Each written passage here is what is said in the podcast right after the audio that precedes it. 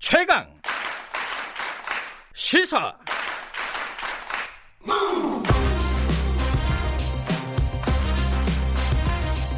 지금 여러분께서는 김경래 기자의 최강 시사를 듣고 계십니다. 네, 김경래 최강 시사 듣고 계십니다. 어, 다음 달에 더불어민주당 전당대회 있고요. 엊그제 이낙연 의원께서 어, 의원이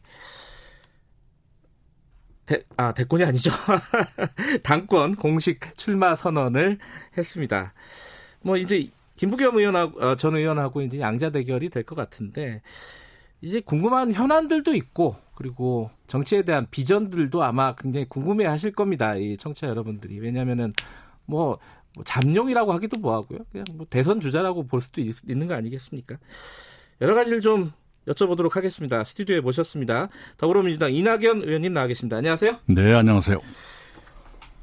이 엊그제 이제 출, 출마 선언을 하신 거잖아요. 당권 예, 도전 네. 선언을 하시고 나서 인터뷰가 계속 있습니다. 예, 그죠? 네. 아무리 기자 출신이라도 이거 피곤하시죠, 이거? 네, 어제 일곱 군데 했는데요. 나중에는 좀 지치더구만. 지치죠. 이 똑같은 질문을 계속 예. 반복해서 대답을 해야 되잖아요. 예, 그죠? 예. 어떤 질문이 제일 많았습니까? 어, 부동산. 부동산 역시 오늘도 뭐 여쭤볼 건데 예. 조금 그거 어제도 나온 얘기가 있으니까 조금 진전된 말씀을 해주셨으면 좋겠는데 될지 모르겠네요. 예, 예. 그리고 또 하나가 그 개인에 대한 질문들도 좀 있었죠. 예를 들어 뭐, 예, 예, 약간, 어, 이낙연 지금 후보라고 부르는 게 맞나요? 후보자? 뭐, 뭐, 아무렇, 예. 아무렇게나 부르세요. 이낙연 후보자께서 현안에 대해서 입장이 좀 명확하지 않다. 네. 거꾸로 얘기하면 신중하다 이런 표현인데 그 질문 굉장히 많이 받으셨죠. 그게 이렇, 네. 이렇지요. 다른 분들이 말씀하시면 네. 정치인의 의견인가 보다 이러는데 제가 말씀을 드리면 정책으로 될지 모르겠다 이런 생각이 있을 거예요. 그러니까 훨씬 더 어, 책임감을 가질 수밖에 없죠. 음. 네. 저는 이제 쭉 이낙연 후보자 관련된 기사들을 쭉 보면서 개인적으로는 제일 궁금한 게 이게 좀 이게 뭐 농반징반으로 질문 드리는 건데 술 원래 좋아하시죠? 예. 그 막걸리 좋아하신다는 네, 얘기 네. 되게 많았는데 그 총선 기간에 그 공약을 하셨더라고요. 이 전통시장에 일주일에 예. 한 번씩 가서 막걸리 먹겠다. 예. 지키셨어요? 전통시장의 개념이 뭐냐 하는 것이 좀. 그러니까 그 전통시장 예. 주변의 골목길도 전통시장에 포함된다. 전통시장이죠. 예. 네, 그런다면 지키고 있는 편이고요. 예. 그냥 무슨 시장하고 간판 붙은 데만 음. 국한하면 좀 지키기 어렵고 그렇더군요. 원래도 공약과 상관없이 지키고 있었던 거 아닙니까? 네, 뭐 일주일에 서너 번씩은 막걸리 마시고 그랬으니까. 체력이 좋으세요. 아이고 막걸리 그렇게 많이 마시는 건 아니니까요. 아니, 저 어떤 인터뷰를 보니까 운동을 따로 안 하신다고. 원래 네. 타고난 체력인가요? 아, 뭐 선거 운동 정도 하지요. 그거 하지 말라고 어제 주지루 기자가 얘기하던데. 예. 아 그런 개그. 네, 그런 개그. 예, 예. 알겠습니다. 아, 지지율 얘기부터 좀 해볼까요? 네. 그, 지지율이 굉장히 높잖아요. 사실 1년 넘게 음, 그런- 거의 그런 셈이죠. 확고한 네. 1위인데 네, 네. 그거는 말씀 을 많이 하셨어요. 근데 최근 가장 네. 최근에 지지율을 보니까 조금 떨어졌더라고요. 물론 뭐 네. 그게 의미 있는 건지는 해석의 여지가 있고요. 근데 이재명 지사가 확 올라왔어요. 아, 예, 민심은 늘 움직이는 것이지요. 조금 부담스럽지 않으세요? 뭐, 어, 앞으로도 더 또 변화가 있겠지요. 계속 변화가 있을 거라고 네, 보십니까? 특히 저는 이제 어, 선거를 거치면서 뭐 굉장히 많이 올랐었잖아요. 네. 그게 조정되고 있다고 생각합니다. 어, 이번에 당권 도전 공식 선언하는데 시간이 굉장히 많이 걸렸어요. 그죠? 예, 그게 원래 후보 등록이 이달 말쯤인데요. 예. 예년의 전당대회에 비해서 굉장히 빨리 한 겁니다. 아, 그런가요? 아, 그러면요. 어. 네네. 보통은 후보 등록 직전에 하거나 후보 음. 등록과 함께 하거나 그렇지요. 예. 그런데 그냥 어, 언론들이 예, 관심을 많이 보이신 음, 덕분에 굉장히 당겨진 편이죠. 그리고 이제 제 경우는 에, 국난극복위원회 일을 끝내고 해야 되겠다. 네. 또 그 다음엔 또 추경 통과가 있어서 네. 그 와중에 선언하는 건 옳지 않겠다 싶어서 미뤘죠. 그 지금 박상훈 님이 청취자분이 아까 지지율 얘기 잠깐 했는데 네. 본인이 1위 계속 달리고 있는 이유가 뭐라고 생각하시는지 여쭤보네요. 음, 총리 시절의 기억을 국민들께서 가지고 계시겠죠. 그 기억 위에 에, 기대감이 얹어진 것 아닌가 이렇게 음. 생각합니다. 총리 시절에 대정부 질문할 때 그 돌직구 질문이 아니라 돌직구 답변. 그건 따로 연습하시고 네. 아이, 준비하시는 거예요? 그렇지 못하고요. 네. 대부분 화제가 됐던 답변들은 네. 에, 원래 국회의원들이 질의 요지서를 24시간 전까지 내게 돼 있는데 네. 야당 의원님들은 에, 질의 요지서를 안 냅니다. 아, 그래요? 그래서 연습을 할래야 할 수도 없습니다. 네. 그렇군요. 네. 자, 이제 당대표가 되시면 이제 당대표에 대한 어떤 뭐랄까 공약은 아니고 이제 비전 같은 걸 하나 여쭤보고 넘어가야 네, 될것 같은데 네. 지금 가장 어려운 게 사실은 야당과의 관계예요. 예. 지금 사실 정진석 부의장 이 부의장 안 한다고 지금 해버렸어요. 예, 예. 사실상 야당하고 지금 뭔가 협조적인 뭔가를 만들어내는 것 자체가 지금 어려운 상황인 것 같은데 뭔가 묘수가 있으세요? 예, 어, 구체적인 말씀을 드리기보단 지금 국가적인 위기라고 하는데 네. 여야가 위기 의식을 제대로 가졌으면 좋겠다. 음, 이 위기 앞에 에, 그렇게 고집 피울 일들은 아니지 않는가 싶어요. 음, 예, 그러면서 동시에 에, 국회법은 법대로 지켜야 하는 음. 네, 그런 생각을 가지고 임했으면 좋겠습니다. 네. 그런데 그 나온 김에 말씀을 드리면은 곧 이제 7월 달 안에 사실 공수처 출범을 하자는 게 정부 네. 입장이기도 하고 여당의 입장인데 네. 추천위원회도 구성을 안 해준다면은 야당이 이게 방법이 없지 않아요? 그것을 용납하면 안 되지요. 어허. 어, 법이 성립이 됐지 않습니까? 그러면 네. 그 법을 지켜야 하지요. 나는 그 법에 반대했기 때문에 네. 그 법을 안 지키겠다라고 어허. 하면 국회가 어떻게 지탱을 할까요? 그러면은 이해찬 지금 대표 얘기대로 법까지 개정을 해서라도 공수처는 아니 그 이전에 예 그 이전에 작, 작년에 합법적으로 통과된 공수처법을 그대로 따라야지요. 따라야 그때 된다. 나는 반대했기 때문에 못 네. 지키겠다 이렇게 한다면 국회 본회의에서 표결할 때마다 반대했거나 기권하신 분들은 모두 법을 안 지킨다면 그때는 어떻게 되지요? 음, 그것은 옳지 않다고 생각합니다. 어찌됐건 찬성했건 반대했건 국회에서 합법적으로 통과된 법은 네. 승복하고 준수하는 것이 법치주의의 근본이다. 음. 이렇게 생각합니다. 알겠습니다. 그것도 한 말씀 해주시죠. 만약 지금 야당 야당 입장은 전혀 협조할 생각이 없다라고 명시적으로 얘기하고 있어요. 이건 조호영 원내대표도 마찬가지고 그럴 경우에 법까지 개정하겠다 이 방침을 계속 가져가시는 건지. 예, 우선 어, 최악의 경우를 가정한 얘기는 미리 하는 것이 아니고요. 그렇군요. 예, 예. 예. 원, 원칙에 입각해서 볼 적에 네, 국회를 통과한 법은 지키는 것이 원칙이고 옳다. 네. 네, 이 말씀을 강조하고 싶습니다. 알겠습니다. 그 민주당 당내 얘기도 하나 하면요. 예. 지금 민주당에 필요한 게 보통 이게 뭐 김종인 위원장께 선출 어, 위촉될 때도 그런 얘기들이 있었는데 이게 관리형이냐 네. 당 대표가 네. 아니면 혁신형이냐 네. 이낙연 후보자께서는 본인을 어떤 걸로 규정을 하고 계십니까? 음, 글쎄요. 어, 제가 어떤 사람이냐 이전에 네.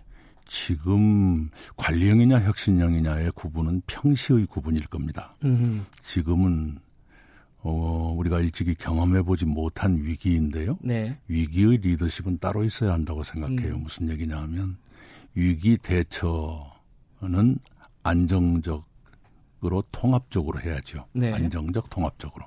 그러면서도 동시에 미래를 준비해가는 음, 그런 리더십이 필요하다고 생각합니다.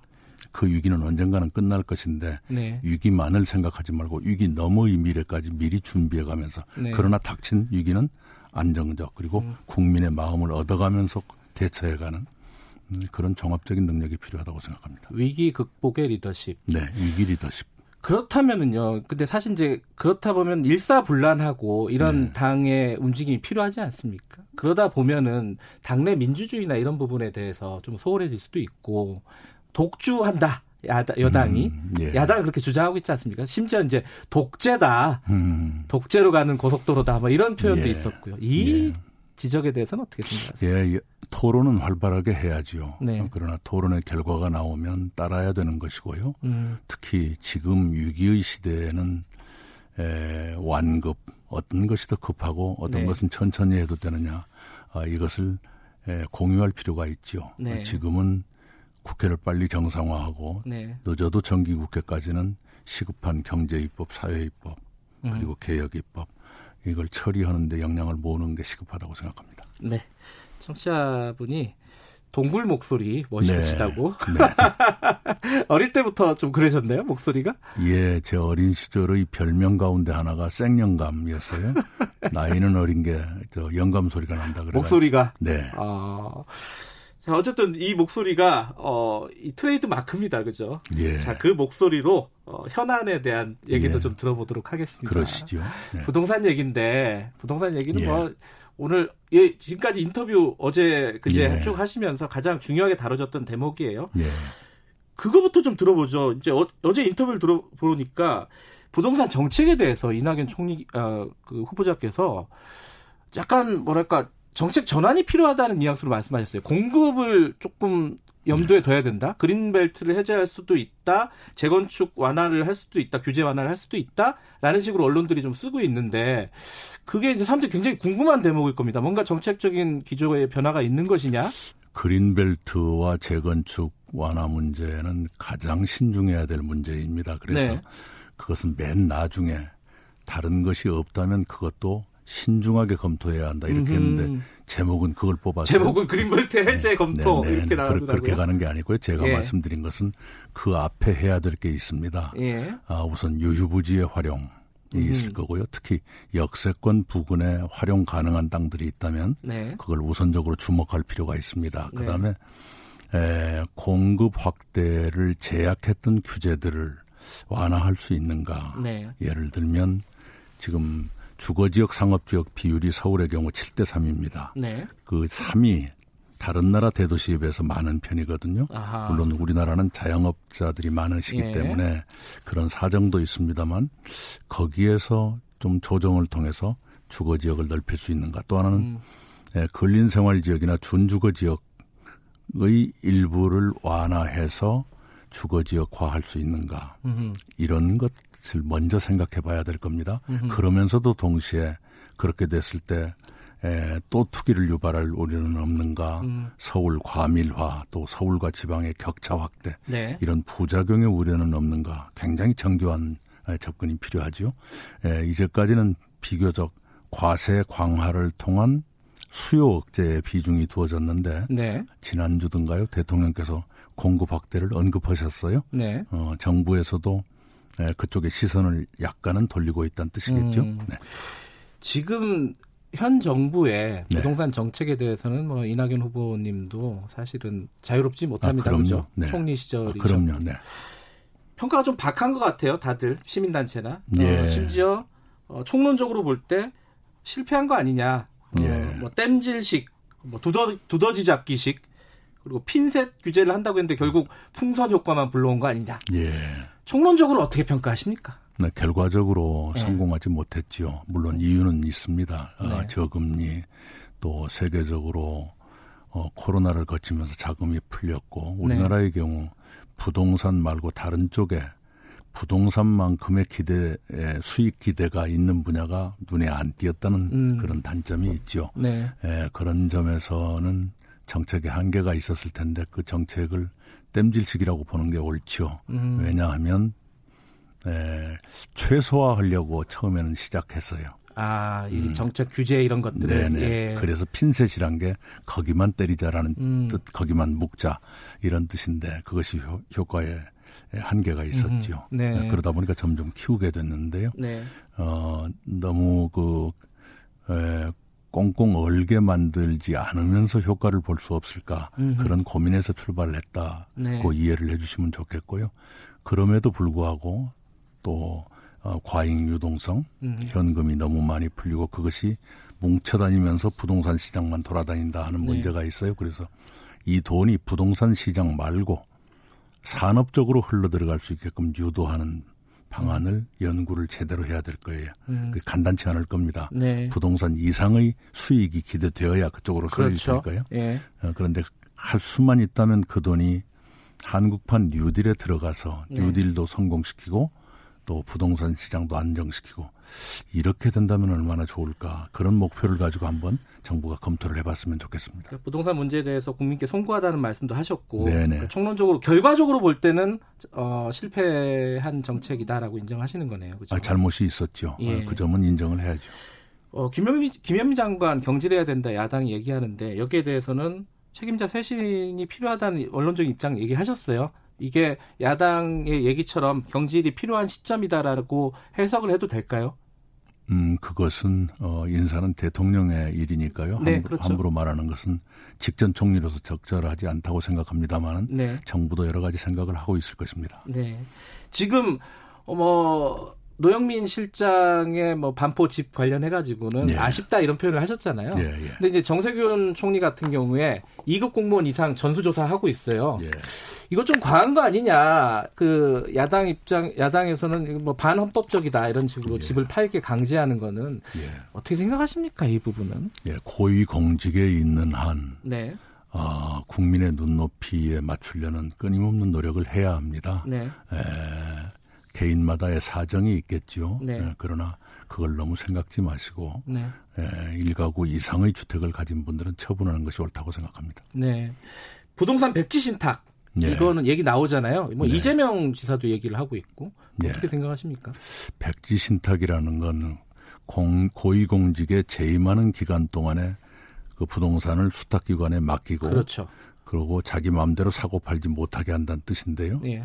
지금 일가구 이상의 주택을 전부 내놔라 하는 거하고 서로 상충할 수가 있죠. 아하. 네. 어허. 그 점에서 지금 벌어지고 있는 이 운동을 희석할 우려도 있다. 네. 예, 그래서 지금 다주택은 처분하자. 네. 이것이 이루어지고 난 다음에 이걸 어떻게 제도화할 것인가 여러 대안이 있을 수 있습니다. 네. 예, 그런데 주식과 부동산을 같이 취급하는 것이 옳을까 싶은 의문이 있습니다. 음, 부동산과 주식은 국민들께 드리는 마음의 영향이 다르거든요. 네. 음, 부동산의 경우는 그러니까 백지 신탁만 있다면 네. 부동산을 많이 가진 분들도 자기 고위공직에 재임 취임해서 네. 재임하는 기간 동안 사고 팔고만 하지 않으면 된다라는 뜻이거든요. 네. 그것이 국민들께 용납될까? 음. 네. 좀 상충되는 네. 부분이 있다. 네, 지금 벌어지고 있는 네. 이 기운에 물타기 이라는 부작용 우려가 있을 수 있다는 생각을 합니다. 시간이 거의 다 됐네요. 두 네. 가지 질문만 딱 드릴게요. 예. 아, 안타깝네요. 시간이 네. 부족해서. 하나, 검찰 질문. 어제 어, 추미애 장관, 그러니까 법무부 쪽에서 예. 윤, 석열 총장의 반응에 대해서 지위를 이해한 게 아니다라고 규정을 했어요. 네. 그럼 앞으로 어떻게 해야 된다고 보십니까? 뭐 감찰, 직무정지, 감찰 이런 수순이 예상되는데. 어, 그 이전에 네. 에, 장관의 합법적 수사주의를 네. 검찰이 수용해야죠. 그것이 법입니다. 오늘 10시까지 하라 그랬는데 해야, 수용해라. 해야죠. 음, 네. 알겠습니다. 고, 그거는 거기까지만 듣고요. 예. 요 말씀을 하나 여쭤보고 끝내야 될 것 같아요. 네. 정치인으로서의 비전, 꿈 이거는 마지막으로 한마디 듣고 마무리해야 될 것 같아요. 예. 오셨으니까. 네, 예. 네. 국민들께서 어, 과분한 기대를 갖고 계시는데 그것이 저의 숙제입니다. 꿈이라기보다는요. 네. 네.